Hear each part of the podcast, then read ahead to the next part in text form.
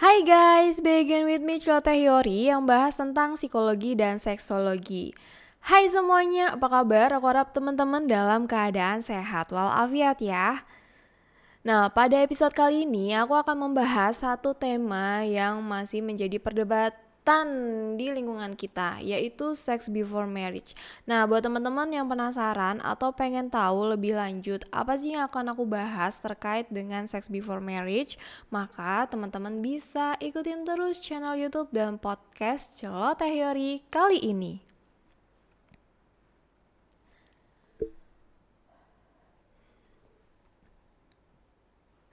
Nah, sebelumnya aku sudah uh, membuat survei kecil-kecilan di uh, instastory aku di celoteh yori underscores tentang apa sih pendapatmu tentang sex before marriage. Nah, dari beberapa respon yang masuk, memang uh, jawabannya itu bervariasi ya. Ada yang nggak pernah nyoba kak, uh, dosa itu mah nggak boleh sama agama uh, kayaknya belum waktunya dia dilakukan. Dan beberapa lainnya adalah ya terserah aja dilakukan. Yang penting asal bertanggung jawab. Nah, ngomongin soal sex before marriage di Indonesia sendiri memang masih belum diterima. Ya, karena norma agama, norma sosial memang tidak memperkenankan kita semua untuk melakukan sex before marriage. Namun, pada faktanya ternyata data-data yang ada bahwa remaja-remaja sekarang sebagian besar, nggak semua ya, tapi sebagian besar sudah melakukan sex before marriage atau aktivitas seksual sebelum pernikahan. Nah, dari beberapa survei dan penelitian hasil dari konsultasi atau case-case yang aku tangani, ternyata ada tiga golongan nih guys yang uh, melakukan sex before marriage. Nah, Aku akan membahas satu persatu dan apa sih kaitannya seks edukasi? Apakah seks edukasi itu justru mendorong remaja-remaja atau orang-orang untuk melakukan seks before marriage atau justru sebaliknya, seks edukasi justru menjadi bentuk preventif agar remaja-remaja tidak melakukan aktivitas seksual sebelum menikah. Nah, kita bahas satu persatu ya. Nah, seks before marriage yang pertama yaitu golongan yang belum terjangkau seks edukasi. Yang aku maksud di sini adalah tidak semua remaja di Indonesia atau di ya kita bahasnya di Indonesia ya, tidak mengakses atau tidak terpapar seks edukasi yang baik atau yang benar. Karena banyak juga mereka-mereka yang melakukan seks before marriage itu karena ketidaktahuan mereka. Yang pertama yaitu karena mitos. Jadi banyak sekali sampai sekarang ini mitos-mitos yang beredar tentang aktivitas seksual. Yang pertama, buat remaja laki-laki, aktivitas seksual yang dilakukan sebelum menikah itu adalah bukti bahwa dia sudah masuk pada fase dewasa. Ya, kita nggak bisa pungkiri bahwa terkadang level seorang remaja lelaki atau dewasa awal itu kadang kehebatannya itu diukur dari seberapa banyak sih wanita yang ditidurin. Nah, itu masih ada dan masih berkembang sampai saat ini. Begitupun juga yang perempuan. Terkadang tidak semua perempuan itu memandang positif soal keperawanan. Ya, karena pergeseran atau karena informasi yang sudah didapatkan, ya kita nggak bisa pungkiri ya bahwa akses atau sumber informasi sekarang itu sudah gede banget. Namun sayangnya uh, base atau pendidikan pemaknaan yang aku maksud. Jadi bagaimana si anak itu si remaja itu memaknai suatu berita atau sebuah tuh informasi itu yang kadang yang bisa bikin keliru. Jadi sebenarnya informasinya E A tapi ditangkapnya B kayak gitu loh.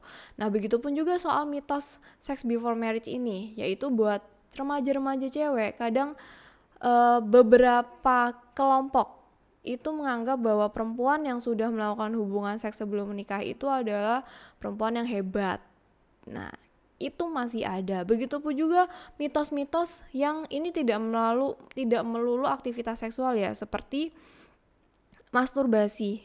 Jadi aku pernah dapat curhat dari seorang remaja SMA yang dia sudah melakukan fingering karena apa? Dia mendapatkan omongan dari teman-temannya bahwa bila di dalam vaginamu itu ada tulangnya, berarti kamu itu sedang terkena penyakit parah. Nah, karena si remaja itu ketakutan, maka dia secara mau nggak mau dia harus ngecek apakah bener nggak sih ada tulang gitu loh, tulang melintang atau gimana. Dan dia tuh takut banget ketika sudah sudah sampai berdarah karena fingering ya ternyata dia tidak menemukan apa-apa gitu. Tapi kan ternyata sudah sudah ibaratnya sudah tidak virgin lagi. Nah ketika sudah nggak virgin itu maka dia akan rentan. Karena satu secara penghargaan diri mungkin sudah turun. Karena merasa ya sudah nggak sudah apa ya ibaratnya sudah tidak seperti teman-teman yang lainnya. Jadi secara nggak langsung kemungkinan untuk melakukan seks before marriage itu juga besar Nah, ini golongan pertama ya. Jadi mereka-mereka yang tidak terakses seks edukasi yang baik dan benar. Nah, kemudian golongan yang kedua adalah mereka-mereka yang menjadi korban pelecehan seksual atau kekerasan seksual. Jadi korban pelecehan dan kekerasan seksual itu nggak melulu dialami oleh uh, wanita dewasa atau remaja awal. Anak-anak juga sudah banyak yang mengalami dari mereka TK, SD itu sudah banyak yang mengalami kekerasan seksual, bahkan sampai penetrasi yang dilakukan oleh orang terdekat atau bahkan keluarga. Nah, banyak sekali kasus incest yang saya tangani itu dialami oleh anak-anak SD. Ya, bapaknya sendiri melakukan dan kita kadang nggak habis pikir gimana bisa orang tua yang harusnya melindungi justru menyakiti dan bahkan memerawani si anak. Nah, bagi mereka yang mengalami korban uh, pelecehan dan kekerasan seksual ini otomatis mereka akan sudah masuk dalam sex before marriage itu kan karena tidak ada konsen yang dilakukan tapi ya namanya sudah mengalami berarti kan ibaratnya virginity-nya sudah lost kayak gitu loh. Nah, kemudian yang ketiga, nah ini adalah golongan yang sebenarnya uh, jawabannya banyak aku terima sih di Twitter. Jadi mereka melakukan sex before marriage itu karena pilihan. Ya, karena mereka secara bertanggung jawab sudah tahu ketika melakukan sex before marriage. Ini terlepas dari konteks agama. Jadi mereka uh, sudah mengetahui apa sih resikonya, apa yang akan terjadi ketika melakukan seks before marriage. Nah, sekarang ini yang perlu digarisbawahi adalah lalu fungsi seks edukasi itu di mana? Apakah untuk golongan 1, 2, dan 3 atau gimana? Nah, jadi aku bagi dua lagi nih tentang seks edukasinya. Jadi untuk seks edukasi sendiri, uh, aku lebih menekankan pada mereka yang rentan yang rentan melakukan seks before marriage atau mengalami seks before marriage karena tidak konsen atau tidak dalam persetujuan. Jadi, untuk golongan yang pertama yang tidak terpapar seks edukasi yang baik dan benar itu, terkadang melakukan hubungan seksual itu di bawah tekanan. Jadi mereka seakan tidak berdaya ketika misalnya dalam hubungan dalam berpacaran, pacarnya sudah punya tendensi yang tinggi atau punya power yang tinggi merasa jadi si perempuannya itu jadi punya uh, mengerasa kalau perempuan itu harus nurut sama laki-laki walaupun itu konteksnya masih pacaran kayak gitu-gitu. Begitupun juga mereka yang golongan kedua yaitu yang sudah lost virginity karena kekerasan atau pelecehan seksual. Nah, ketika dua golongan ini dilabel bahwa ketika mereka sudah melakukan hubungan seksual berarti mereka itu adalah mereka-mereka yang gak baik. Ini itu itu kan sungguh tidak adil ya. Karena ini semua bukan sesuatu yang mereka inginkan sebenarnya. Mungkin iya pertama ingin.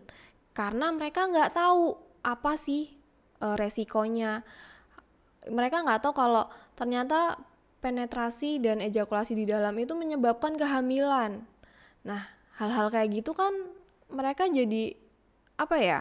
Bukannya uh, ke depan mereka juga sebenarnya punya harapan atau cita-cita yang bisa diteruskan gitu. Maksudnya kehidupan kehidupan di ke depannya. Jadi nggak nggak nggak adil rasanya bila langsung di label seperti itu loh. Nah, begitu pula dengan uh, yang golongan ketiga. Aku tidak menganggap bahwa sex before marriage itu tidak baik ya, tidak. Tapi ini prinsip masing-masing karena setiap orang pemaknaan terhadap norma dan agama itu berbeda-beda. Nah, jadi tanggung jawab oh, secara dosa pasti dosa ya. Semua agama mengajarkan bahwa sex before marriage itu dosa. Tapi karena mereka sudah memegang tanggung jawab dan resiko, jadi dosa dan tidak dosa, salah dan benar itu kembali lagi ke personnya. Kayak gitu. Jadi tidak semua mereka di golongan ketiga yang sudah ibaratnya uh, secara sadar melakukan seks before marriage itu tidak melulu mereka labelnya nakal ya. Tidak melulu. Ada orang-orang yang sadar melakukan seks before marriage karena mereka juga sudah ada komitmen. Komitmen itu mungkin kalau di Indonesia itu bisa dalam bentuk pernikahan tapi karena berkembangan zaman komitmen itu tidak melulu dalam bentuk pernikahan. Karena living together itu di Indonesia juga udah banyak guys. Kita nggak bisa nutup mata. Tapi living together dengan komitmen yang sama atau setara dengan pernikahan itu juga sudah banyak. Jadi nggak melulu living together itu komitmennya itu lebih rendah dari pernikahan. Justru banyak juga sekarang ini karena buru-buru menikah karena usia karena tuntutan sosial justru komitmen pernikahannya itu rendah.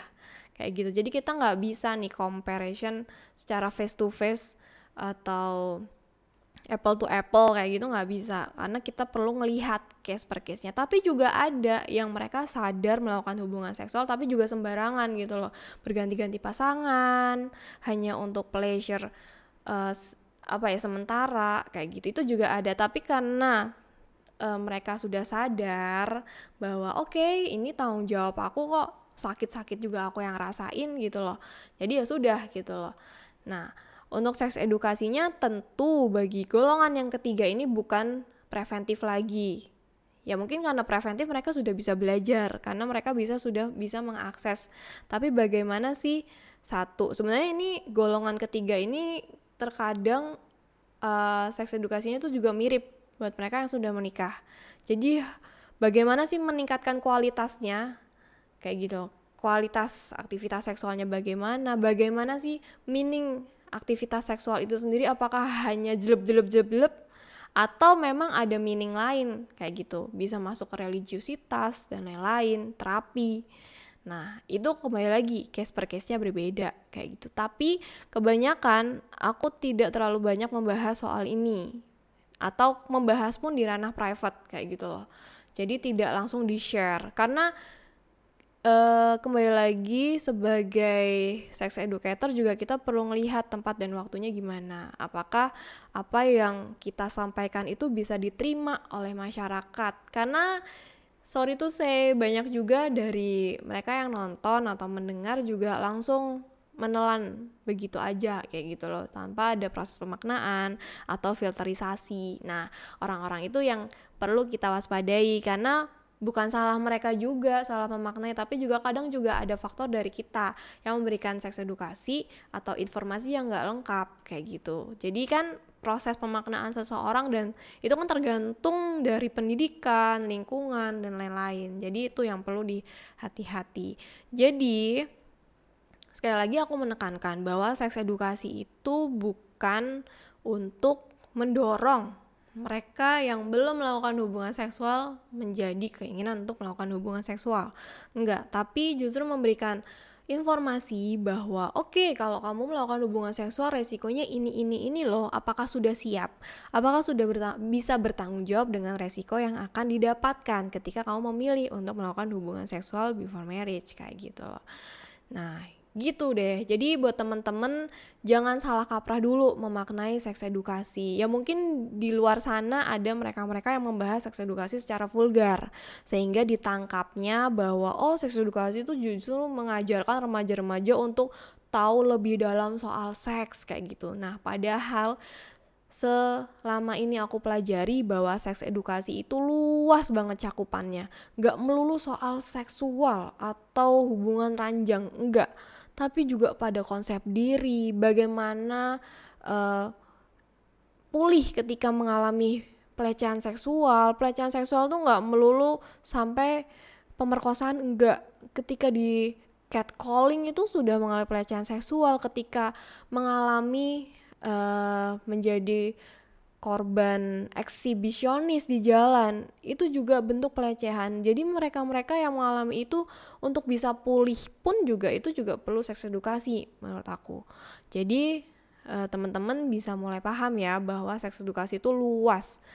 Jadi nggak melulu hubungan penis dan vagina nggak melulu soal uh, bermacam-macam gaya itu enggak nah gitu ya teman-teman. So buat teman-teman yang masih ada pertanyaan atau hal-hal yang ingin di-sharingkan tentang seks edukasi atau tentang hal yang selama ini pengen cerita tapi nggak tahu harus cerita ke mana silahkan. Aku dengan terbuka hmm, dengan terbuka mau menerima. Atau uh, menerima curhatan teman-teman. Bisa kirim email di celotehyori@gmail.com atau bisa melalui di Instagram DM di @celotehyori. Underscores ya gitu dulu ya teman-teman. Semoga apa yang menjadi perdebatan di pikiran teman-teman atau perdebatan sesama kalian di lingkungan itu terjawab.